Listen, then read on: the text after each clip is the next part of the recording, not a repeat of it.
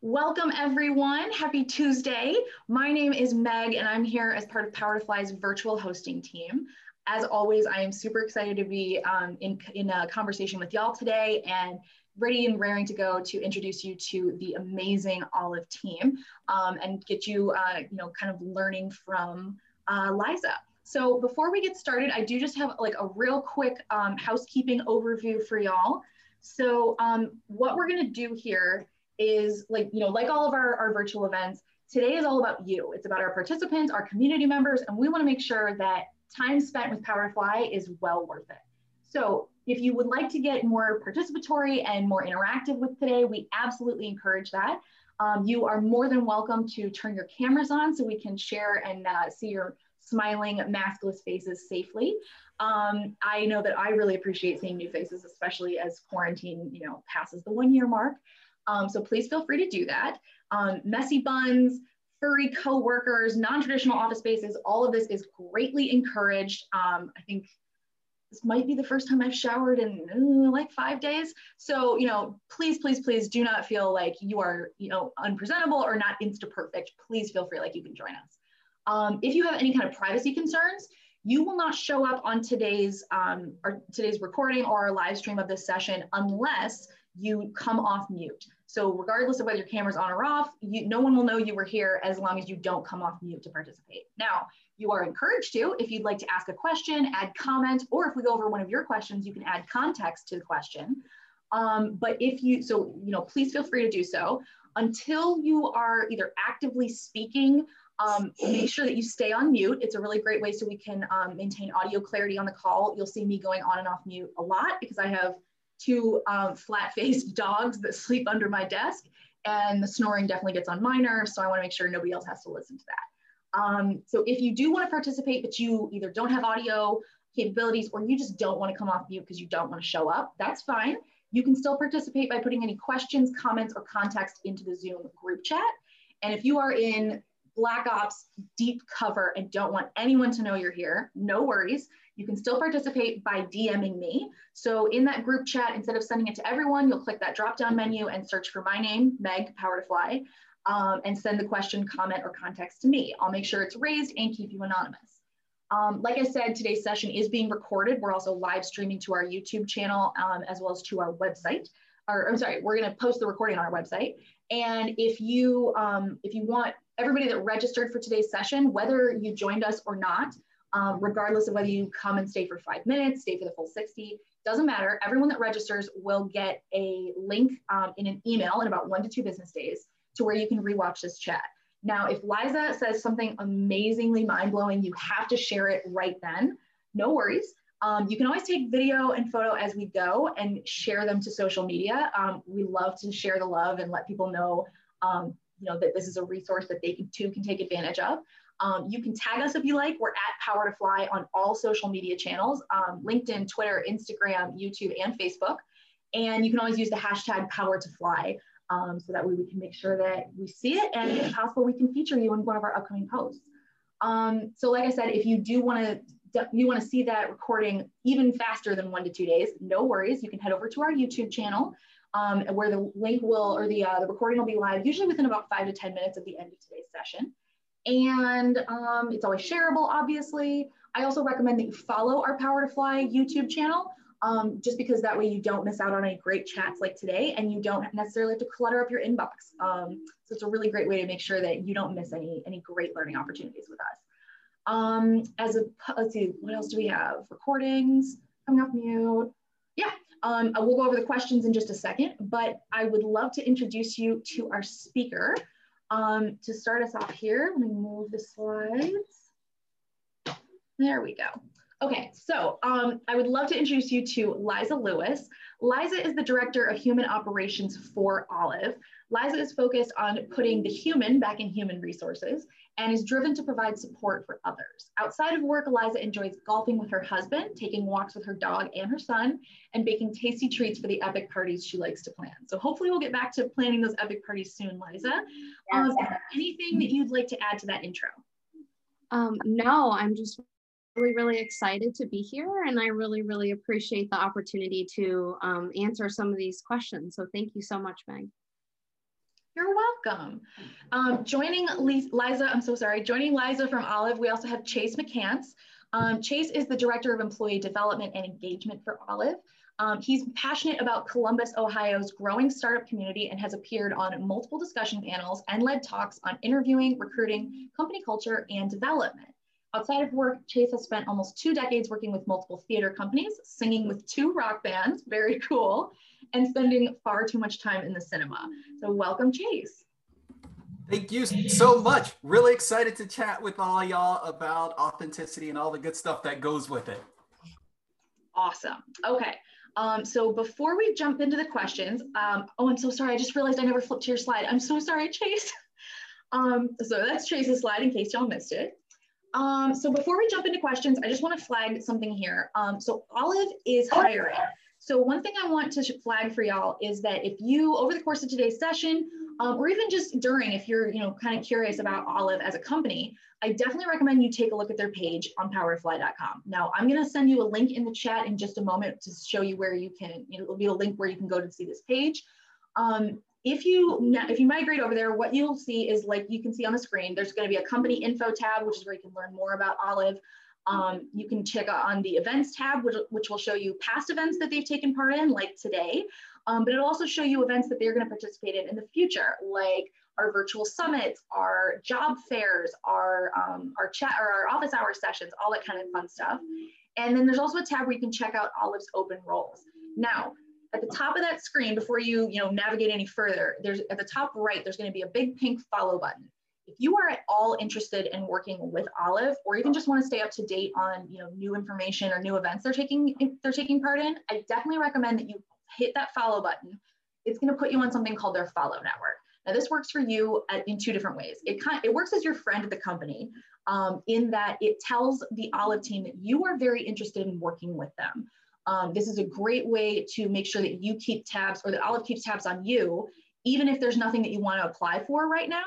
And especially if you do apply for a job um, with Olive, it definitely tells Olive that you are one of the very motivated um, job seekers and just kind of gives you a little bit of an extra bump. Um, it's also a great place. It what kind of works for you um, as your friend at the company, like I said, that kind of gives AI or gives Olive AI a great, like a great impression of you and is like, hey, this person's really interested but it also works as your friend in that it will it puts it gives you alerts when they post new roles so it's uh, it's a really great way to make sure that you stay up to date on their current jobs without feeling like you have to constantly go back and recheck job boards that sometimes never seem to change um, so definitely take advantage of that especially if you're interested but there's nothing that you want to apply for right now it is a great tool to have in your toolbox with power to fly um, you can follow as many companies as you like on Power to Fly, and you can follow and unfollow at will as often as you like. So please, please feel free to take advantage of that great tool that we have for you. Um, so before we jump into questions, last thing, um, I'm gonna show you two slides here that have the bulk of the questions that we're gonna try and go over on today's session. Now, what we did is we took all the questions that y'all pre-submitted before today's, um, you know, when you registered, and we've kind of, we've condensed them, we've arranged them into a bit of a conversational format. I'm gonna go to the next slide here. And we're gonna try and get to all these, but obviously there's a ton of questions and we may not be able to get to all of them. If you, um, if one of your questions is here and you're worried that we won't get to it, please, please feel free to either come off mute or put your question into the chat. Um, you just, you know, if you took time out of your day to join us, you definitely deserve prime treatment. So please feel free to do that. Um, this will also give you a rough idea of what we're going to cover in that if you have a question, but it's one that we are going to cover, then you don't have to worry about raising it. But I mean, it never hurts. Please feel free to send your questions. Let me, you know, make sure that we're not asking duplicates. And you can also make sure that either you raise your question higher or you can save your question for maybe a set, like if we move into a different area during today's session um, that might, you know, it might be a better fit for and flow more natu naturally. Um, otherwise, please, please, please feel free to submit questions um, and make sure that you get the most out of today's session. So to get us started here, and for um, for Chase and Liza, I'm going to direct questions to both of you. So please feel free to you know step in as you like, um, and then we will go from there. So to get us started here, um, this first person had asked, how do you become strong in your identity? How do I fit in without losing my identity? And I feel like this can be really important, not only for new, um, you know, people new to the job market or new to a specific industry. But I feel like it's also a thing with, um, you know, more seasoned individuals who either haven't felt like their company culture really encourages that identity, like building or identity development. Um, it could also be really true of people who maybe didn't have this upbringing. You know what I mean? It wasn't really something that was talked about early on in their careers. Um, so Liza and or Chase, how would you address this question? I I really like this question a lot. Um, I it, it, really made me think about my own journey and you know how I've gotten to be myself in the workplace. And I think about two things. One thing is building relationships with people who do know you in the workplace. You do not get that very often. Um, you will cross paths cross paths with people sometimes, and you're like, they just get me. They get me and it makes you feel really good about yourself and it makes you feel like okay you know what? Not everyone's going to get me but this person does and it really drives you to a place of okay i'm going to own who i am and i'm just going to be myself because you know what? There's another one that is similar to me or gets what I, where i'm coming from. The other thing that i think has really helped me be myself is is honestly making mistakes um, you know, and being able to take a step back. You don't always get there, and sometimes it takes longer than other times to get there. But you know, you you make a mistake, and you're like, "Wow, what? Why did I do that? What was making me think that?" And a lot of times, I think for me, mistakes that I've made um, is because I I didn't know what I needed to do. I didn't know who I was yet, and that drove drove me to a place to realize okay i know who i am now. I know how i would navigate that situation differently in the future.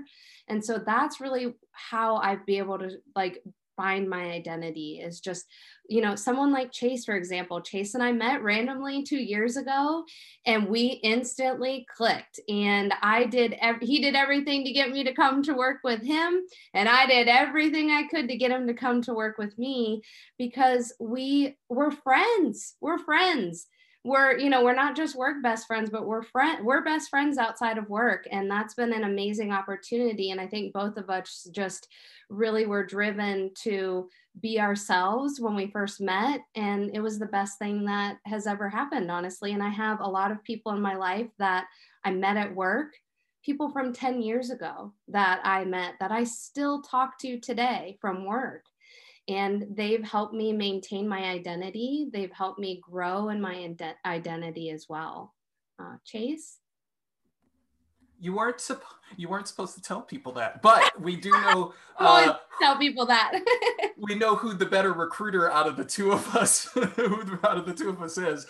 Um, you know, I, I, think so. This will probably come up uh, uh, throughout the conversation uh, because I don't think that there is a, a, single point that I can point to. So we'll we'll go over a series of these. But you know, uh, so I'm Chase. I'm a black gay dude, right? And you can obviously see that I'm black, but it, it's not always necessarily, uh, you know, uh, it's not always um, apparent that I'm gay, right? And I, when I saw this question. Um, again, there are lots of points of this, but I remember back when I was a teenager, um, my I came out to my mom. Uh, uh, you know, uh, not not out of a choice. She found out uh, that I was gay, and I remember the hesitancy that she had in trying to cope with it because I'm sure she never imagined that her son would be gay. And it wasn't that she was angry or upset but she just didn't know how to approach it because i think she spent most of her life thinking how do i you know teach my son uh, to be good to women right? And so we we navigate we were both really really careful in how we navigated it to the point where i was getting frustrated. It was becoming tiring trying to uh, delicately approach this right? So i thought this I am going to act like my homosexuality is completely normal, which it is, right? But when in conversation, we're just not going to be delicate about it. I am just going to come as who I am. We're going to talk about the dates that I go on with guys as if it's very regular. And it worked. And then all of a sudden, I didn't have to devote so much energy to tiptoeing or trying to be something that I wasn't. And I think that stayed with me for most of my career. Again, there are other small moments that made this more okay, but I think that was the biggest one. When I come to work, it, takes a lot of energy for me to pretend to be something that I'm not. And I hate it, right? I hate having to do that But what I found was as soon as I dropped that guard, I still have respect for people. I never, you know, say I'm going to be so authentic that I am going to bother people or make it so that they can't be themselves. But what I found is that when I'm myself, when I can show people who I am, uh, they tend to be okay with that, right? Uh, they tend to be okay with me being goofy, um, uh, to you know, dealing with my weirdness, as I like to say, and they embrace it and i think that that's true with with a lot of folks. If you bring yourself to work um, your authentic self right and, and, you will find that people will accept you. I, I think liza has a really great point. You tend to find people who are much like you and they will embrace you right? And that is where the strength comes in. Part of it is the the the fearlessness or at least the the uh, uh, uh, attempt at being fearless and bringing your authentic self, but having that supported by people who care about you, who care about your growth, who care about you being authentic at work. You know, Liza is is again a, a, one of my very very best friends. Um, and she has often been a support for me, whether it was me working at my old organization or here at, at, at Olive. And I don't think that we would have been able to come to that if I pretended to be something that I wasn't, or I didn't approach her um, of being uh, who I am. Now, how do you fit in without losing that? Remember that you are. I'm going to go into my um, uh, Mr. Rogers uh, uh, space, but but you're special, right? Even if there's someone who's somewhat like you, you are still an individual, and that is a treasure to any organization. One of, and we'll talk about this too, but one of the strengths of having a diverse workforce is being able to approach an issue or a problem or a solution with a bunch of different perspectives, right? And, and that becomes a strength. So never think about, you know, uh, uh, well, I can't bring this part of me to work you should always reinforce your identity. You should never lose that because that is your strength. That is the strength of the organization that you work for. The question is does the workforce or the company that you work for see it that way? Mm-hmm. We'll talk about that later. Yeah. No, I absolutely love that, Chase. And it really reminds me strongly of a chat we had yesterday um, where we talked a little bit about this, these two women were talking about being um, a woman in sales as well as a woman in a male dominated industry because these people were in construction um, and like the tech behind it. And so it was really interesting to hear them talk about how like if you're a woman you can you're trying to obviously like break down some stereotypes a little bit and you don't want to be perceived as you know like the girly one or not fitting in with the rest of the group. But you're right like even if there's somebody else there that has on paper you know kind of experienced a lot of the same things or um, it comes from the same like background as you you've both still navigated the world differently. So there is importance there. But it's also really like, I loved how you said you acted like it was normal because it is. You know, don't borrow trouble for yourself. If you go in with that idea or that attitude that there's you're going to be met with resistance, there's nothing wrong with being prepared for it. But if you display that attitude, it can sometimes give people or seemingly give people permission to make like have a problem with it. Whereas if you go in like with the the openness and attitude of like, well, this is fine then if somebody were to bring a little bit of that like either negative or not inclusive energy that puts you in a much stronger position because yeah you you were hoping you wouldn't experience it but you're prepared for it and you can come from a place of well why does this bother you? Why is this such a problem when you know this does not make me an outlier. This is a normal thing for people you know for like this is a normal um, how do I say this, like a normal difference that people will have. I'm not the only person in the world that has purple hair. So why do you have a huge problem with it? You know, it doesn't, you know, especially when you can de- default to, well, this obviously doesn't like, you know, impact my ability to work or your ability to, to, you know, work with me. It shouldn't. So why is it? You know, why are you letting, you know, why are you coming up with that problem or letting this be a, you know, a, a stumbling point for our, our work? Um, yeah, I love this. Okay, so it looks like we might have lost Liza, but in case, oh, there she is. There's Liza. We got her back. Um, so, so sorry. I'm gonna go on. I'm gonna ask the next question and go on mute because we've got a leaf blower that's going at my next door. Um, so let's go into this next question. This person wanted to know what's the difference between being our authentic selves versus having a work self. Chase, you want to take? Yeah, go. Yeah, I can go for this one. So, you know, here's the thing.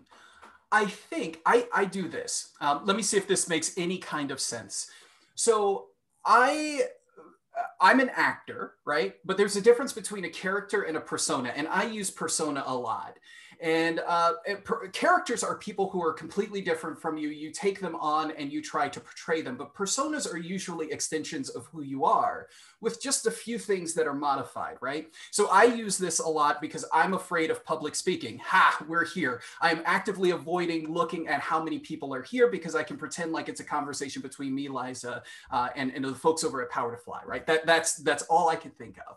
But, but basically, you're getting me, except I am saying, uh, uh, Chase likes to talk to people in front of large crowds. That is my persona, right? But I'm still bringing my authentic self to work. I think that's okay, right? I think we build personas to protect ourselves in certain ways or make up for where we may lack as far as our job goes. Um, I train people a whole lot. And so public speaking is absolutely part of what I have to do every day. Now, is that my authentic self? Yeah, mostly, except for the part where it terrifies me to talk to people that I don't know. And I think that's okay. Where it becomes a problem is when your persona starts becoming more like a character. You're taking on traits that are no longer, you know, extensions of who you are, but instead they become something else completely. And I don't want to talk for other folks, but again, this is tiring. It takes a lot of energy um, to put on that mask every day. And so when we say, you know, bring your authentic self to work, we want you to mostly be who you are. That way you can, um, you know, help our, our, company or any company, given all your intricacies and, and your, your random knowledge that can help the organization um, so that you can collaborate with people in a way that's effective. But you know it's okay to have a persona where you tweak it right? So uh, for me it's pretending that i'm not actually afraid of public speaking. And, and it works really really well but you have to be careful because if you make too many tweaks then you're no longer yourself. And and and that becomes tiring after a while. And that's when you look at things like burnout where you don't enjoy your company as much as you like you don't enjoy your work as much as you like. So for me those are kind of the differences. Now you know do I have a work self that, that I'm completely different? No, you're, you're going to get me. Uh, uh, uh, and, and that's one thing I'm unapologetic about because I can't take on a character uh, uh, at work anymore. It, it's, it's too much and, and I tend to not enjoy it. Uh, but I will be me as much as I can. Liza. Chase, I completely agree with you. Thinking when I read this question, all I thought was, oh, work self, this makes me cringe so much. And it, honestly reminds me of when I first started working and I, I still really didn't know who I was and I didn't know how to act with, you know, people that I was working with. And I actually had a manager at the time that um, he told me, he said, you know, I really feel like you should act this way and you should dress this way. And I remember driving away that day thinking, this does not sit right with me. I really like who I am. I've always been myself. I've always been my true self. It's something that my parents always like joked about, like, oh, Liza knows everybody. Liza talks to everybody. And like, I was just always myself. To have someone tell me to be different just was really not for me. I was like, I I don't think I'm gonna work here anymore. And I didn't. I left. I was like, I'm done with this. I I don't want to do it. It's um, you know, it's interesting to think about how exhausting it is to to be someone else, to put on a different persona. It's almost like compartmentalizing. And there's a time and a place for compartmentalizing. Um, but when you're working with people and you're interacting with people, that's not the time to do it. It's not healthy to do it then, because then you're going to start doing projects or things or, or saying yes or no to things that you don't like because you've really lost what matters to you most. Hey, Liza, can I ask you a quick question? I you you prompted something in my brain. So you have you're you're the director of, human operations, right? You, over HR how do you combat like a, a company's or even an employee's impression of what HR should be versus like what you define HR and, and how your interactions go? Like, how do you navigate that?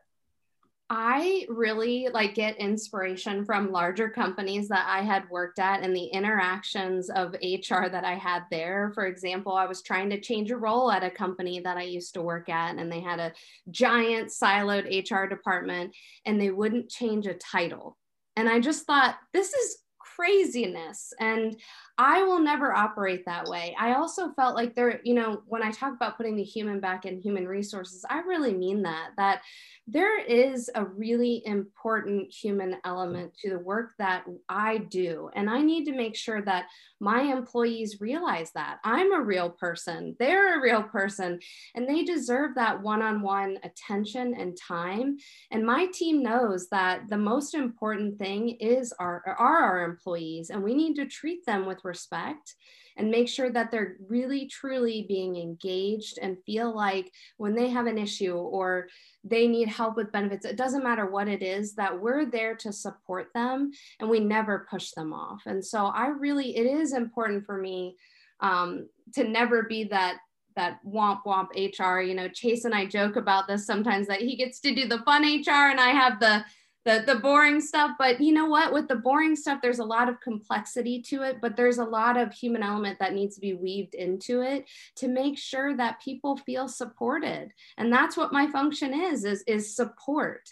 And so chase thank you for asking that. I um he knows I'm very, very passionate about helping people. So I, you, I, the reason I brought that up is because like I, you know, when you can look at me and just know that I'm a bit different. So I feel like I, if someone says, come into my company, Chase, they're accepting me the, the way that I am because again, I am uh, you visually you you can see I'm a little bit different.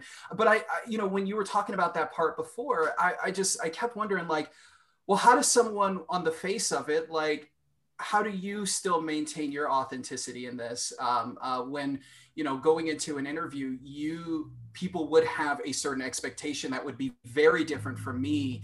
Um, and, and, so thank you for sharing that. I, I you know I, I, just thought i just thought of that and i'm surprised we haven't talked about it uh, sooner but all right i digress we could talk all day. I, we'll have, you'll have to mute us at some point. no, come on. This is a great chat. And honestly, y'all are doing a lot of the work for me where I normally have to like kind of bring this conversation out of people. And this is awesome. So thank you. Thank you for that. It's much more, um, you know, much more uh, dynamic for our, our, our, our audience at home. Um, all right, so before we move on from this topic, because I absolutely love um, Chase, I love that that uh, differentiation between your identity and these personas, right? So before we jump onto another like area or move to the next question, um, I just want to talk for a minute about how, if, if you think that that um, sort of maybe takes care of this next facet of it, um, where people sometimes have the idea that you have to code switch um, versus bringing your full authentic self to work. Now, I love where Chase was coming from by saying like, it's you want to it's where you highlight different aspects of your personality or different aspects of your identity without becoming a character or a caricature of yourself. Um, so would you say that something like you know behavior like code switching really um, you know plays a part in this? Or do you think that it's something that maybe shouldn't play a part in this even though it currently does I mean, I, I, so I wish that it didn't. So we we we had a conversation about this at Olive uh, during Black History Month. We had a panel of our employees talk about code switching, our, our Black employees, and you know it was the first time that I had had that conversation with other people um, because I think it's something that we all know existed, but up until a few years ago, I had I I didn't know the name for it, right? Um, I, I, it might it might be a bit of code switching. Um, uh, so for folks who who don't know, code switching is changing. Um, you know, it could be changing a few things: the way that you speak, the way that you present yourself, the way that you work, um, especially when you're a minority, so that you can fit in the majority of your company. So if I'm the only Black employee that works for my company, I might code switch to make my uh, uh, white colleagues uh, uh, feel uh, a bit more comfortable with me being there uh, in exchange for a safety, and that's more psychological safety, right? But even that is tiring, right? Um, when we code switch, um, often that goes into that can start moving into that character zone because you are again not being authentic. You're not making small tweaks. Those are usually more overt tweaks uh, and, and probably moving to complete changes. So, how do we stop code switching? I think first thing is to identify where you code switch, right? What's the difference between being professional because we don't all work at startups, right? So, uh, you know, I tell my colleagues I curse a lot and will usually do that. I'm resisting on this call. Um, uh, but but how do you know what are we code switching? am I just you know taking out the cursing out of my language? That's not a big deal. Or am I uh, changing that I the way that I speak altogether? Right? Am I uh, you know am I dressing completely different when I come to work um, uh, to be acceptable, or am I doing it to fit in? So you know I think first off, getting to the root of of it. Are are you code switching? Or are you creating a persona for yourself? And if you're code switching, ask yourself the reason why. What am I afraid of? If I were to bring my authentic self to work, um, uh, what is the worst thing that I can imagine would happen? And then, you know, after I've identified those, I would say, is there any evidence for that to be true? And if the answer is no, then stop, right? Because you're not doing yourself or your employer any good by bringing someone to work who you are not. And that might, you know, when I say gather evidence, that might not be uh, uh, something as simple as like, okay, let me analyze the situation and then no, it might be talking to people, right? Um, uh, it might be talking to other people who are like you, whether they are, are women or if they are a minor, uh, ethnic minority of some kind, um, and, and seeing how other people feel. Are there other folks in the organization itself uh, uh, who are also code switching? And then there's a conversation as to why. I think a lot of reasons why we do this is because we feel very alone uh, uh, when, when we are minorities. And so often having other minorities there to support you can help us get out of the fashion of code switching. But I do hope at some point we can stop doing it because it does take a lot of our energy uh, and it takes a lot of work. And, and this is kind of my last point, it does something to you psychologically you know one of the re- big reasons why i said i will never work for a company this is so this isn't it's i was going to say it's lame but it's not. I'm trying to get out of the habit of saying that. I said i'm never going to work for a company that makes me take out of my take out my facial piercings right? Now that's not really a big deal but it, it tells me who that company is. And the reason is because when i started at my first startup the reason why i've not left the startup space is because i could be my authentic self.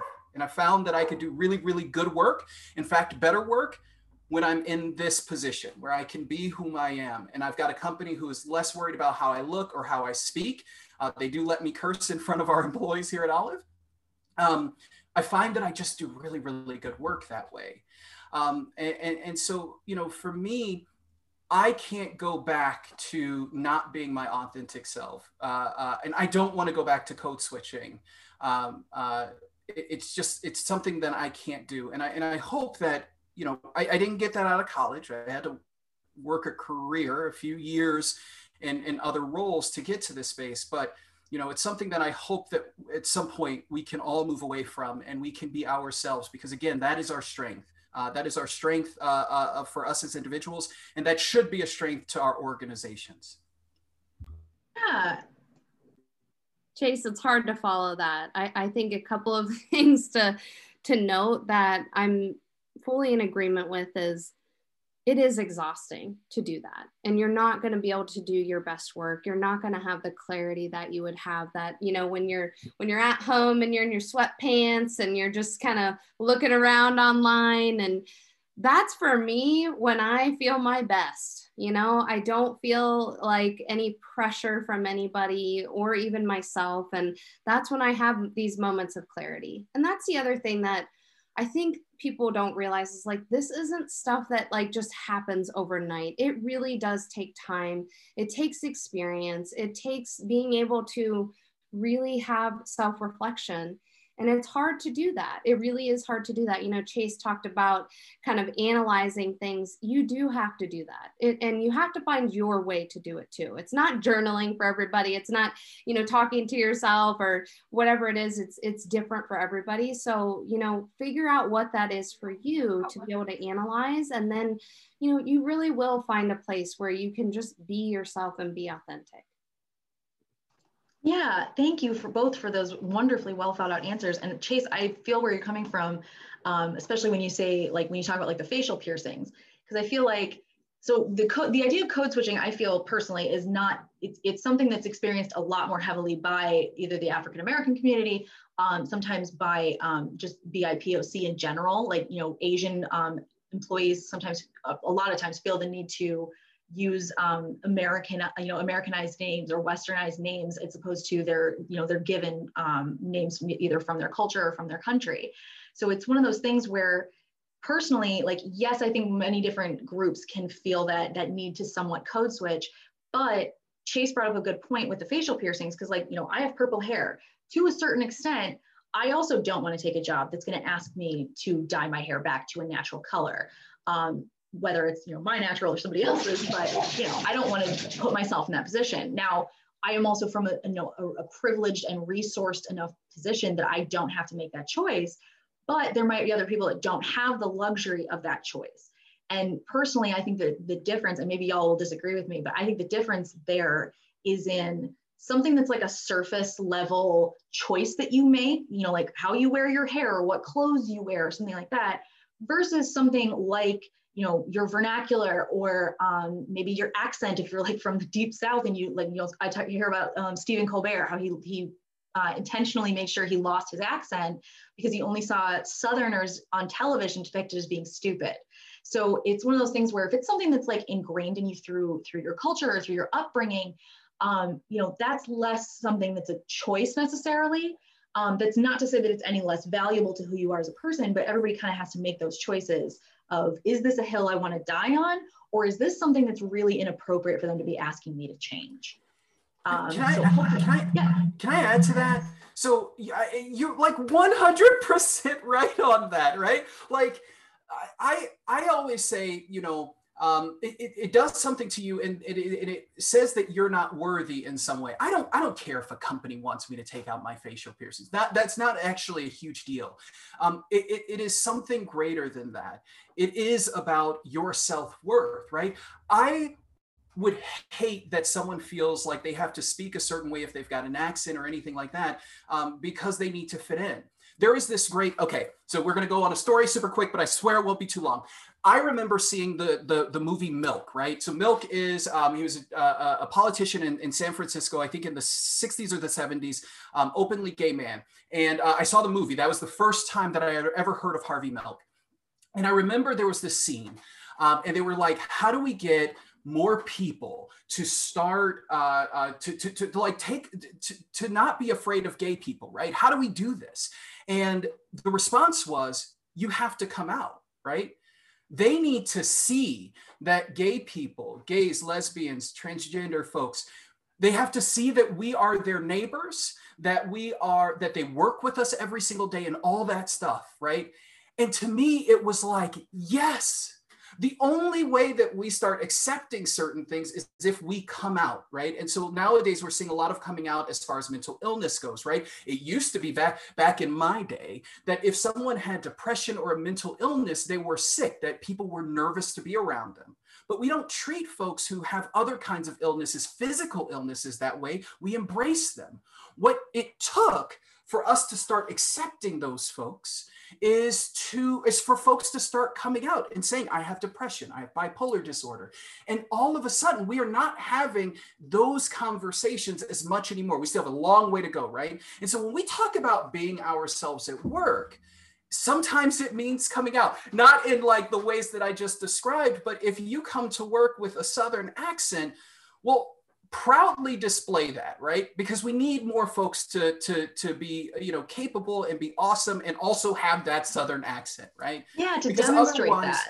Yeah because otherwise we stay with with what people expect and it makes it just so much harder. All right i will shut up. Oh chase that is like so beautifully said and it just it kind of makes me laugh. I, I i see one of my newest employees on the call and when he was interviewing he's wearing a button-up shirt and he joked that he was wearing a button up shirt. And I said, Well, I was just wearing a hat. And we both laughed. He took off his button up shirt, he put on a t shirt, and I put on my hat. And it just, I told him, I was like, This is how I want to be. I want to be able to just feel comfortable that you don't necessarily want to be all dressed up and I don't either. And you know, I know that's not in in the depth that we're talking about, but just being able to do little things like that and show my team that like I wear a hat. I don't care. That's where it starts though. It's important to be to, to do it in, you know, even if it's if you're only breaking it down by increments, it's so important. Chase, I was feeling so hard what you said. Um, yeah. so like I have also had, especially in the last year and a half, a lot of like mental illness, um, like struggles and like new developments and new diagnoses. And I personally don't have a problem talking about, well, I, you know, I have to go to therapy at three, so I can't make that meeting, but I can meet you later. And especially probably because I'm still kind of new at this, like I'm only like like eight or nine months diagnosed, but I don't have a problem with saying like, oh yeah, and I have bipolar disorder and this is something that I live with because a i just don't have a lot of problems with it. A lot of you know some people don't don't really feel comfortable or don't feel like they want to share that with other people. Um, and so if i have the ability to do this then absolutely i will um, if only so that i can try and help out those other people that maybe don't want to have these conversations but could definitely benefit from the lack of stigma I mean, I remember when I was in, in therapy in high school, my parents made a point to tell me they were paying for it with cash so that it would never be on my health records. So it would never like come back to haunt me or something. Oh, wow. Yeah, it was wild. I was in like eight, like uh, freshman or, or sophomore year. And I remember thinking like, that could hurt me later on. How, but like at the time that was a very, that was a prevailing theory, a prevailing, you know, um, worry amongst, you know, everybody. Um, okay. So as we go into this, this has been a great topic for us, but I do want to make sure we kind of touch on this facet of it. Um, so if you are, you know, bringing your authentic self and being open about who you are and and trying to be strong in that, how do you then deal with an insensitive comment about even if it's even if it's not something about even if it's not regarding something you're sensitive about? how do you how do you deal with like people that are insensitive to um, you know some some basis or some aspect of either your persona your identity any of those kinds of things Yo, Liza, you want me to go first? Yeah, you go. I am a punk, right? You piercings and tattoos. No. Um, here's the thing. Uh, that that actually has something to do with it. Uh, I am a punk, um, and so there is a you know what is it? ID G, F, yeah, something like that. Y- y'all get what I'm yeah. saying. Yeah. So here's the thing. Um, so when I went to college, uh, this was I was in college from 2003 to 2007, and I can't tell you how many people, how many times uh, someone thought it would be uh, one of my white uh, uh, students uh, thought it was okay to use the N word in front of me and directed to me, right? And so it is very easy for me to get very angry and to uh, lash out, right? But then I thought about it. And the first thing I asked myself was, did they mean this maliciously? And the answer was obviously no. They were my friends. So then the second thing was, did they have enough education to know that this was not cool? And the answer was no, because the only Black people that they had interacted with were on MTV. And a lot of rappers use that language, right? So, what I thought it was was a great opportunity for an educational moment. I very firmly, uh, this is of course different because usually in the workplace, we don't see overt things like that. We see microaggressions or small problems. But I saw this as a great opportunity to educate them on why they should never use that word in my presence again. And that if they did, um, this would be a friendship that would no longer exist. And a lot of them were really, really apologetic. I don't think that there was ever a moment where uh, someone pushed back on me for that, right? And so in the workplace, um, I got a bit of advice that I think is super helpful. Um, uh, now, this diff- this is different depending on if you are in a position of power or not. Um, this was with a colleague. Um, I just frankly told them like, "Hey, I know you didn't mean anything by that, but uh, this is the problem with the statement that you just said. Here is uh, here is some background information. I didn't go into a PowerPoint presentation, but I did give them a quick lesson in what the issue was and why it bothered me. Um, now, if that happens, I think if you feel comfortable, and we have to watch this because the blanket statement that I would say is if this bothers you, talk to the person about it. But if if it's someone in power and you don't feel comfortable addressing it um, uh, directly, which I hope, I hope, I hope you do in anywhere you work. But if you don't, that is why human operations or human resources is there. You don't have to open up a huge report or anything, but you can get advice from them. Uh, you can also go to your manager and ask for advice. How should I handle this situation? This is what was said to me, um, and this is how it made me feel, and this is why it's an issue. What do you think I should do? Sometimes HR can step in, right? Usually, you ain't the first person that that person said that thing to, and so you are sometimes anonymous in that space. But if you're not, sometimes your human operations or human resources team can give you some ammo to be able to address it. But sometimes it does have to go to a bigger, uh, uh, uh, uh, we have to find a bigger solution to that. It might be training, it might be actually reprimanding that employee. And that's scary. And I know it's scary um, because you don't want that to be placed on you. But I often think about how often we don't correct language or issues like this, and it goes on to affect employees uh, as time goes on, right? Other people. Now, this is the last thing.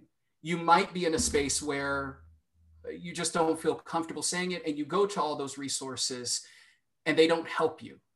That should tell you something about the organization that you work for.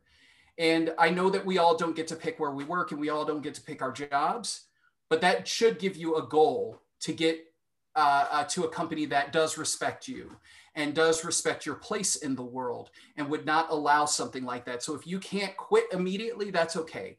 You work in the boundaries and the parameters that you can. But now you have a goal to get out of there as quickly as you can and find a place that respects you.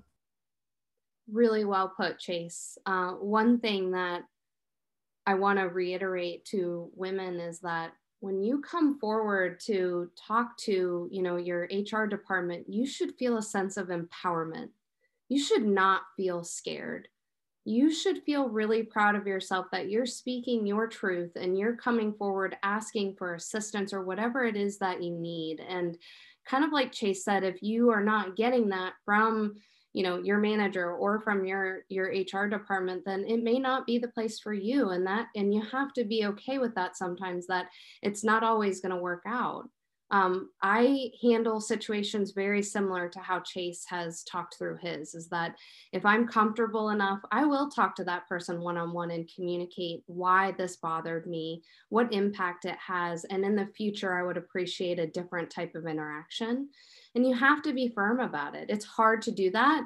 Um, when I have those types of conversations, I'm not even joking. I practice a million times. I'm, I'm in the shower. I'm like, here's what I'm going to say. You know, I'm getting all fired up and, and ready to have that conversation. But that's another thing that's really important is know what you want to say before you say it and be really clear about what you're trying to say. And sometimes people won't take that. They won't listen to you and that's when you need to probably go a little bit bigger and get more people involved.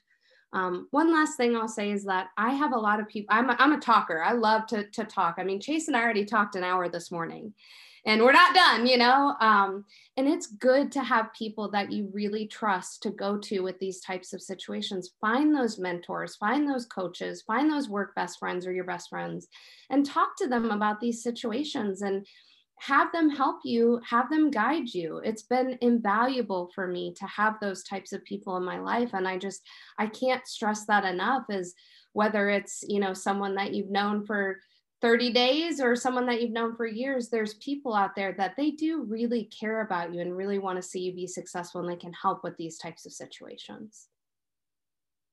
Yeah, I absolutely love that. And Chase, you made a very good point that, you know, if you, it's it's important to consider that person where that person's coming from. You know are they your friend? Are they somebody that ha- like you said like kind of deserves that benefit of the doubt? Um, i feel like a lot of times when people in, um, in uh, experience these things um, i mean I've, I've had it done to me where i went into a meeting and being the purchaser for this entire company was it was assumed that i was the secretary and so people just gave me their coffee order and were not particularly polite about it and so there's been times where the, you may not want to be confrontational necessarily, but you can't really let that moment go by because it's going to set the tone for how you are able to participate in the rest of that interaction. So personally, I've found a couple different options to do it. My mom calls it painting people into the nice corner, where you start off saying, Oh, so and so, I'm sure you didn't think that I was a secretary you know, we actually have somebody that can go get coffee for you, or there's a coffee table right outside if you'd like to go make yourself something. Or I'm sure you didn't mean to undercut me in that present, you know, in that part. um, especially if it's like a kind of an insulting, you know, thing. I've led with, um, you know, I'm sure you didn't mean to be kind of pejorative towards myself or the rest of the of the, you know, um, the women leaders at today's event. You know, could you explain to me what you meant by that? And so you give them, you you kind of paint them into, I'm sure you didn't mean exactly how I interpreted this, but you give them that opportunity to maybe walk it back. And if they don't want to walk it back, then they're firmly stepping into jerk territory. Um, the other thing that I found is really nice, especially when you can kind of tell that this person is not going to like go quietly or not like really push back about this. Um, one of my favorites is to just say, is there a reason you felt comfortable saying that around me? Or is there, you know, why, why would you say that to me exactly? Um, and it either, it worked, it's worked well for pretty like inappropriate comments or inappropriate jokes in certain situations. Because um, it sort of delivers nicely that idea of like, I'm not okay with that. Why do you think I'm okay with that? You know, are, do, are you really understanding who your audience is? I'm I am stealing that. that. I am stealing it. That's going in the olive tool. I love it. and it's nice because it fits a bunch of different situations. Because I'm not like I, I, I I'm the person that like when you have that that confrontation, 45 minutes or eight days later, I'll like be like, that's what I should have said. Oh, that was a perfect comeback. But I don't think of it in the moment and it kills me but it's a lot, it's more multi-purpose of like, why, you know, I mean, it works in all kinds of situations. Like, why would you ask that? Like, you know, you can you can put it back on the person and take a little bit more attitude and make it a little more confrontational, or you can lead from like a purely like curious, like, why would you say that? Like, why, you know, it, it kind of gives you a moment to think and puts it back on that person to be like really reinvestigate or re uh, re-examine what they said. Um, Okay, so I know we only have about eight minutes left. Um, the one thing I did want to talk about that we've kind of tiptoed around a little bit, what if you don't want to talk about some of these things? If you don't want to talk about your family, your religion, culture, politics, um, you know, I feel like, at least especially with the politics one, I don't have a great, like, I don't have great advice for that, given like a lot of my own personal politics is very much supported and represented in my company and what I do for a living. Um, but how do you how do you how do you like you know kind of deal with this if either if it's a you know a professional liability or just it's a personal choice? You don't want to talk about this. I'm going to let you go first liza um for the i thought about this and you know for me there are topics that i don't want to talk about and you know religion politics different things like that. There there's some things that i don't want to share with all people.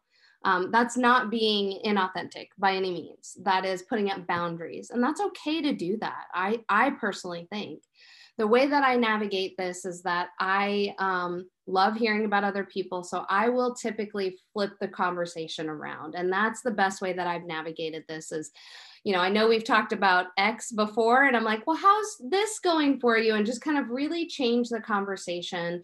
And at a certain point, most people, not all people, will pick up on the fact that I've asked about that a couple of times and now I'm realizing that Liza's never really talked to me about that. And it kind of starts to wait, like come down. Um, it doesn't work all the time. So I think, again, just kind of owning your, you know, what you feel comfortable sharing and just say, you know what, I don't really like to talk about that kind of stuff, but I love to talk about this.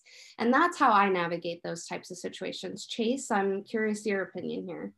No, it, first off, I love talking about all of these subjects at work. Um, uh, but it is because I am just naturally curious. And so usually I want to know what people's thoughts are, not because I want to attack them or anything. But Liza, I like those, that is legit the tactic, right? Um, I, I if, if there's a subject that I don't want to talk about, um, usually I'll flip the question around um, because I'm curious about the individual on the other side. But you know, eh, there there comes a point where you kind of just you just need to vocalize it right? Um, this you know and, and, not in a not in a depressing way like you know liza asks me about you know religion and i'm just like you know and i try to deflect her and then you know she asks me again i'm like liza listen you and i we could talk about a lot of stuff but we ain't talking about religion all right? So let's talk let's talk about your love for golf or something. And i can play around you know and and act you know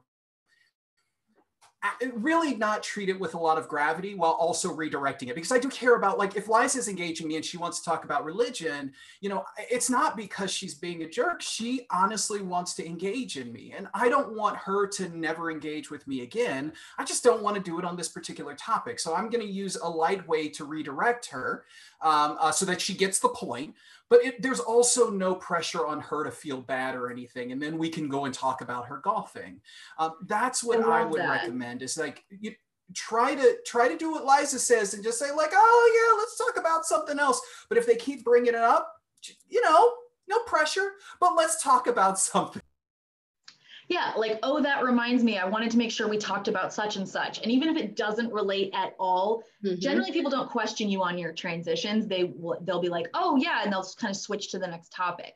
So yeah, that's a really I love that idea of redirecting as opposed to maybe like stonewalling or confronting the person on it. Um, that's so great. Liza, anything you had to add? No, Chase just he's the best to talk to. And so if he tried to avoid a topic with me, we'd have some serious words. I'm just kidding. well, I will say this is my tactic with interviewing, especially as candidates uh, try to get into their personal lives. So there is a long list of questions that we as interviewers cannot ask the the the client or the the candidate, I should say. Um, but remember, candidates could also bring up topics that are no-no questions. And so what do we do?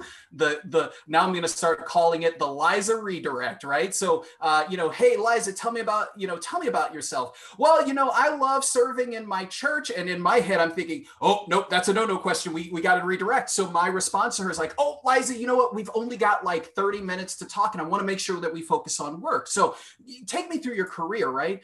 Not an awkward way to transition. It tells us, hey, this thing, this other thing is important. It's not that I don't care about that, but really I can't talk about that. It's not that I don't care about it. It's just that we have a finite time to talk about this really, really important thing and it can work. So the Liza redirect, there we go.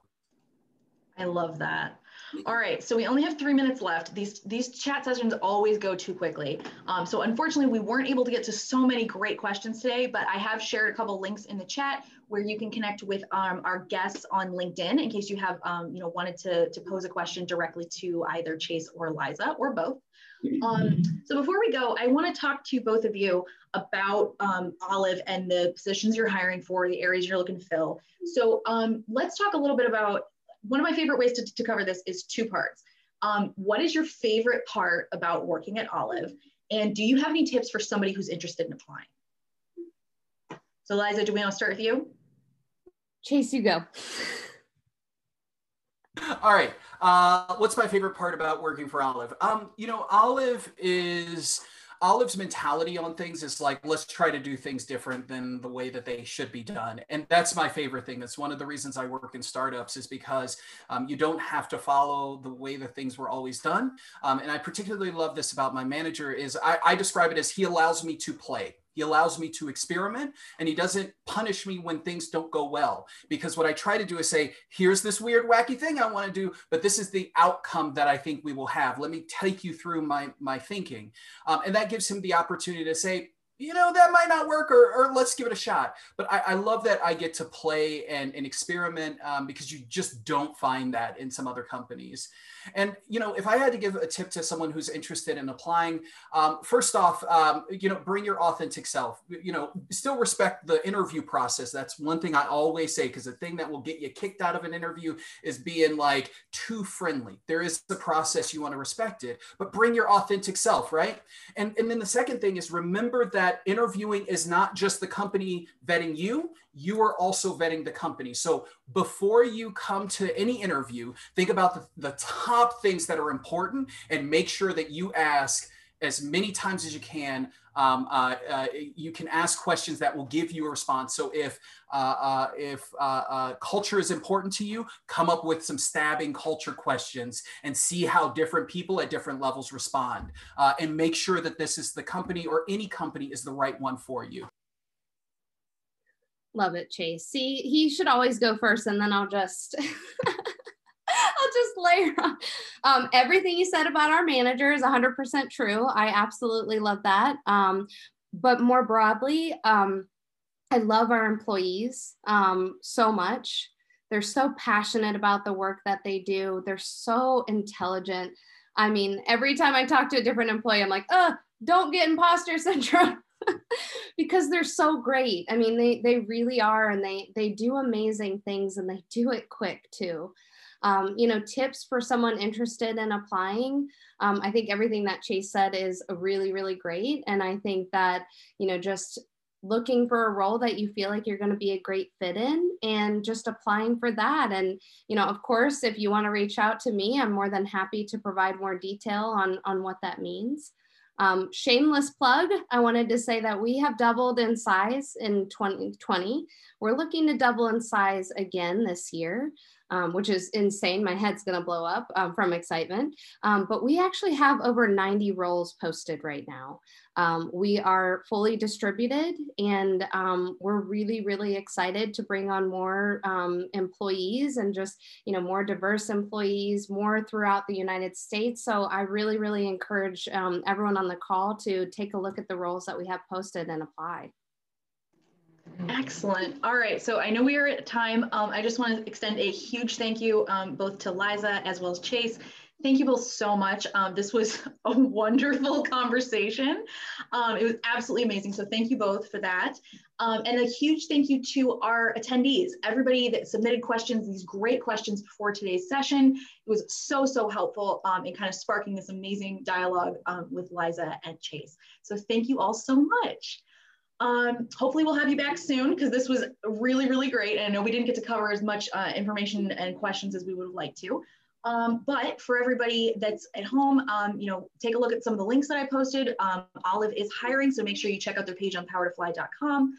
Um, you can apply through Power to Fly, which doesn't do anything negative for you. If anything, it's better um, because it will ensure that um, a Power to Fly employee follows up with Olive to make sure that, you know, in this imperfect world where imperfect people are operating imperfect systems designed by people, um, there are cracks and you know we just want to make sure that that everything keeps going smoothly. So definitely take advantage of that um, if the role that you want to apply for is listed on power to fly. It's, it's not going to hurt you at all. Um, hopefully we'll see many more of you joining us on future chats i also put in links um, for where you can uh, sign up for our upcoming diversity reboot summit um, the next one is focusing on, on elevating Black women, um, as well as um, where you can check out some of our upcoming chats. Um, they're always free, and we want to make sure that y'all take advantage of all the uh, the resources that we have to offer. So definitely check that out, and I will see many more of you in the days to come. Bye, everybody.